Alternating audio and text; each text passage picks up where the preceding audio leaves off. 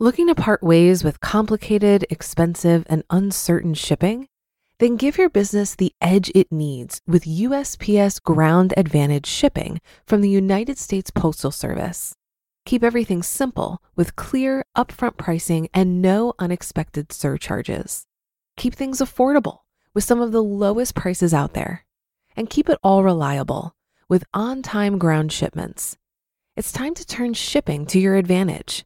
Learn how at usps.com/advantage. USPS Ground Advantage: simple, affordable, reliable. When you need mealtime inspiration, it's worth shopping Kroger, where you'll find over 30,000 mouthwatering choices that excite your inner foodie. And no matter what tasty choice you make, you'll enjoy our everyday low prices, plus extra ways to save, like digital coupons worth over $600 each week. You can also save up to $1 off per gallon at the pump with fuel points. More savings and more inspiring flavors make shopping Kroger worth it every time. Kroger, fresh for everyone. Fuel restrictions apply. This is Optimal Finance Daily, episode 285. Where should I invest my short term stash? by Mr. Money Mustache of MrMoneyMustache.com. And I am your host and narrator here on Optimal Finance Daily. My name is Dan. I'm here each Monday through Friday reading to you from some of the best personal finance blogs on the planet. And as always, if you have any topic requests for us, uh, share them. Come visit oldpodcast.com. Let us know if you have a favorite blog, if you have a favorite author, or a favorite topic that you'd like to see us cover here. And today's author, like yesterday, is Mr. Money Mustache. We wanted to share his little investment series with you. It can get a little bit detailed, but uh, stick with it, and you should find a lot of value there, even if you have to listen to it a few times. And today is your last chance to be in a drawing that we're doing tonight at midnight to win a free book that's going to a random person on our mailing list. To be part of that and to get some free spreadsheet tools from us, just enter your email address at oldpodcast.com. It is as simple as that.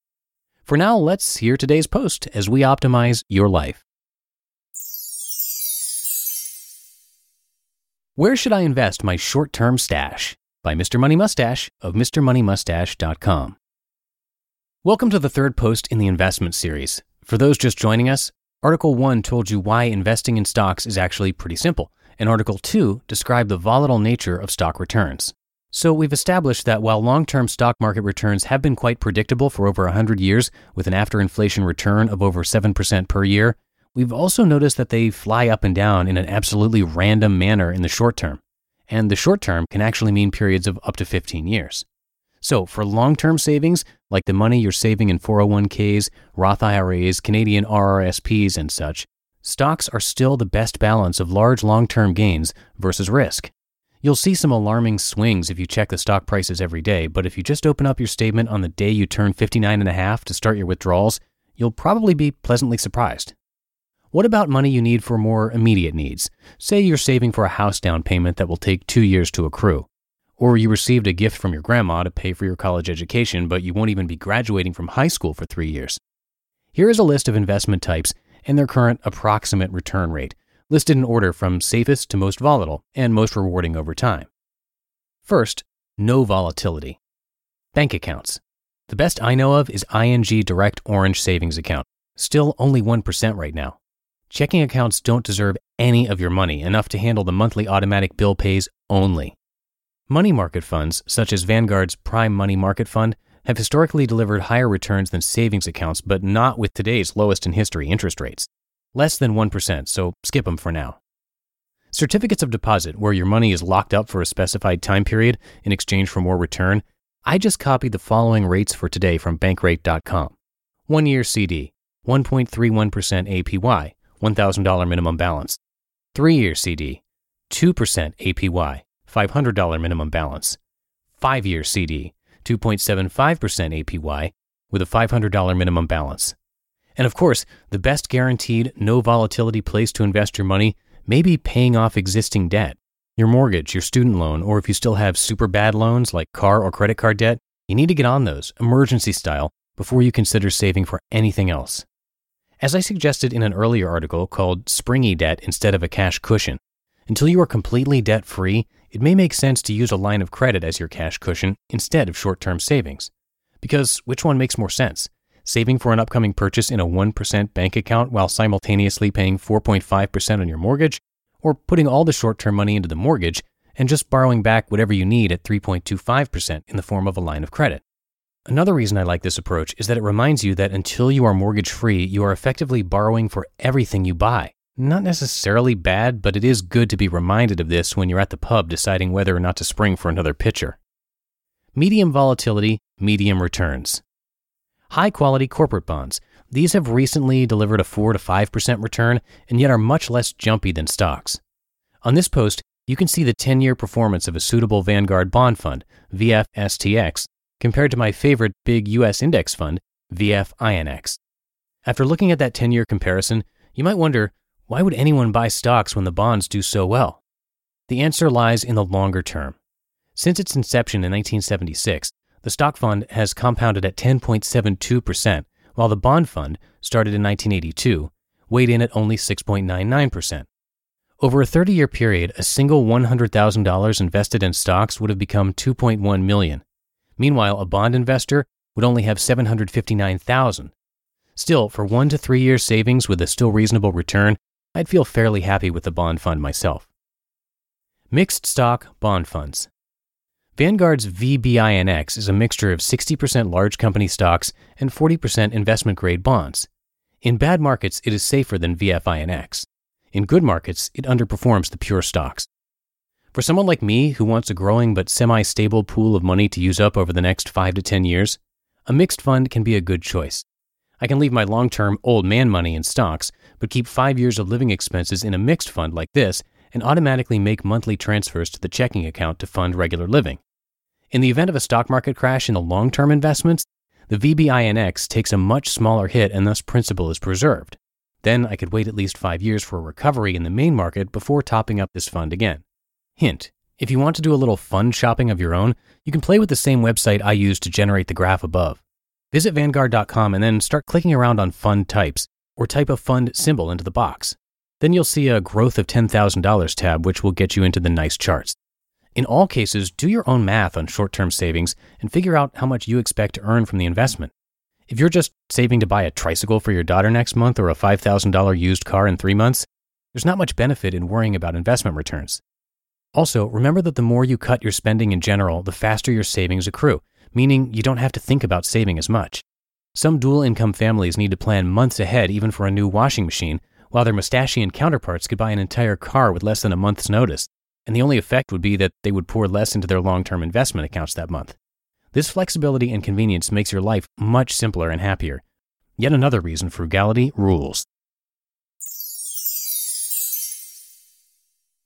For a lot of people, it can be stressful and confusing to manage their finances. Even I used to feel this way when using different finance apps. But then I tried Monarch Money and everything got so much easier. Maybe you're saving for a down payment, a wedding, a dream vacation, your kids' college. I found that Monarch makes it so easy to help you reach your financial goals, whatever they are. I definitely wouldn't be able to allocate my finances or plan as clearly without help from Monarch. In fact, Monarch is the top rated all in one personal finance app. It gives you a comprehensive view of all of your accounts, investments, transactions, and more. Create custom budgets, set goals, and collaborate with your partner.